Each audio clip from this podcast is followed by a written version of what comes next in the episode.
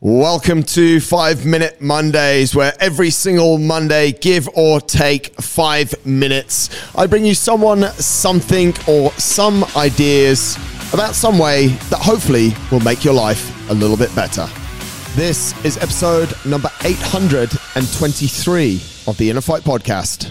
This week, we are talking all about intensity versus volume with Andy. Andy, what's going on here? Oh, so this is a super cool subject to talk about, not only within the gym, but I think it's it, the same applies with our endurance team and the way they do their training. But I think people get caught up with uh, when they're trying to one get fit or get results that more equals better. more equals more equals better. yeah, you know, if you want to get in shape, just train more, train more, train more, and you'll get in better shape. Yeah, um, you'll get fitter that way. I, I think to some extent that does happen. But I think to contradict that, I think there are more gains done when you spend the right amount of time training mm. with a the right intensity. So, you know, uh, coming into to the gym, you'll do your strength piece, for example, and then you only have a ten minute workout. Yeah. Now, of course, if you if it was an hour long workout, you'd go at a different pace. But for that 10 minutes, you need to ramp up your volume to hit the right intensity to get the benefits of that workout. Yeah. And then taking it a step further is looking at how your whole week works together. Yeah. So if you've had a really intense day of training the day before, volume's been uh, medium to high, then the next day you probably want to lower that intensity if you feel like training. There's yeah. nothing wrong with taking a rest day. Yeah. I think one of the things on that and those that listen to the show for a long time, and we've had lots of CrossFit people on it, when you ask them what their first CrossFit workout was, 80% remember their first CrossFit workout as being Fran. And that generally, even when you do it for the first time, it doesn't take more than 10 minutes, and you literally feel like death. Yeah. Like it's absolutely horrendous. So there is a massive misunderstanding of intensity versus volume. And also, what you said is if you're trying to put a lot of volume into your week, but you have also a super busy week, it, be it professionally or, or personally, then the chance of that volume being quality is quite poor yeah. for the most part. Yeah, it is, and you know, to like to to add sort of to that is if you only have sort of that hour to come in and train in the day, you want to make you want to make the most of it. Yeah. Um, to the other extent, with that is, you know, I think a lot of the issues or a lot of the, the problems that come with intensity is that when you get to that intensity, it hurts.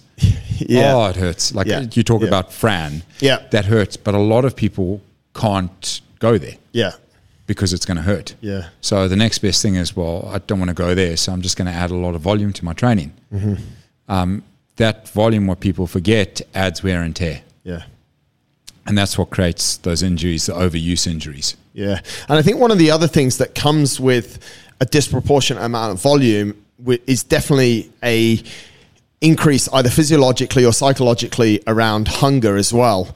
So if you're doing a lot of volume, the chance of you doing that volume at high intensity and therefore in the top end of the heart rate zone burning fat more efficiently is reduced massively. So you're you're training more, therefore you think you need more to eat, and often you are eating more because you think and you feel, and you could actually be training a lot more and still gaining weight, which yeah. then becomes a whole other mental mess.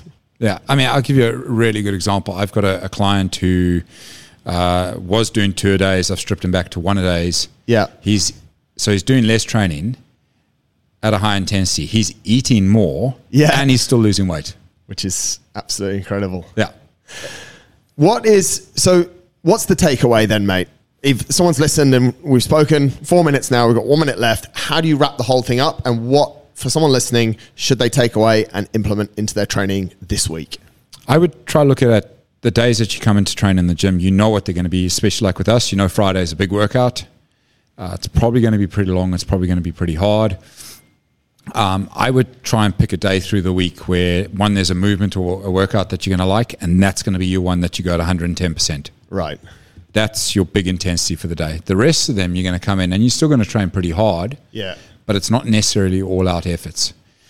If you want to add some volume into your training because you like moving, go for a swim, go for an easy run, go do some yoga or Pilates and just move.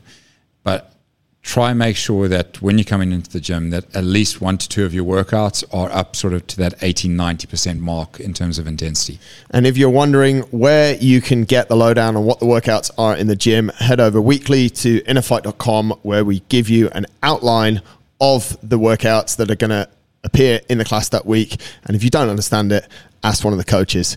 Great points, Andy. Thanks a lot for joining us. easy cheers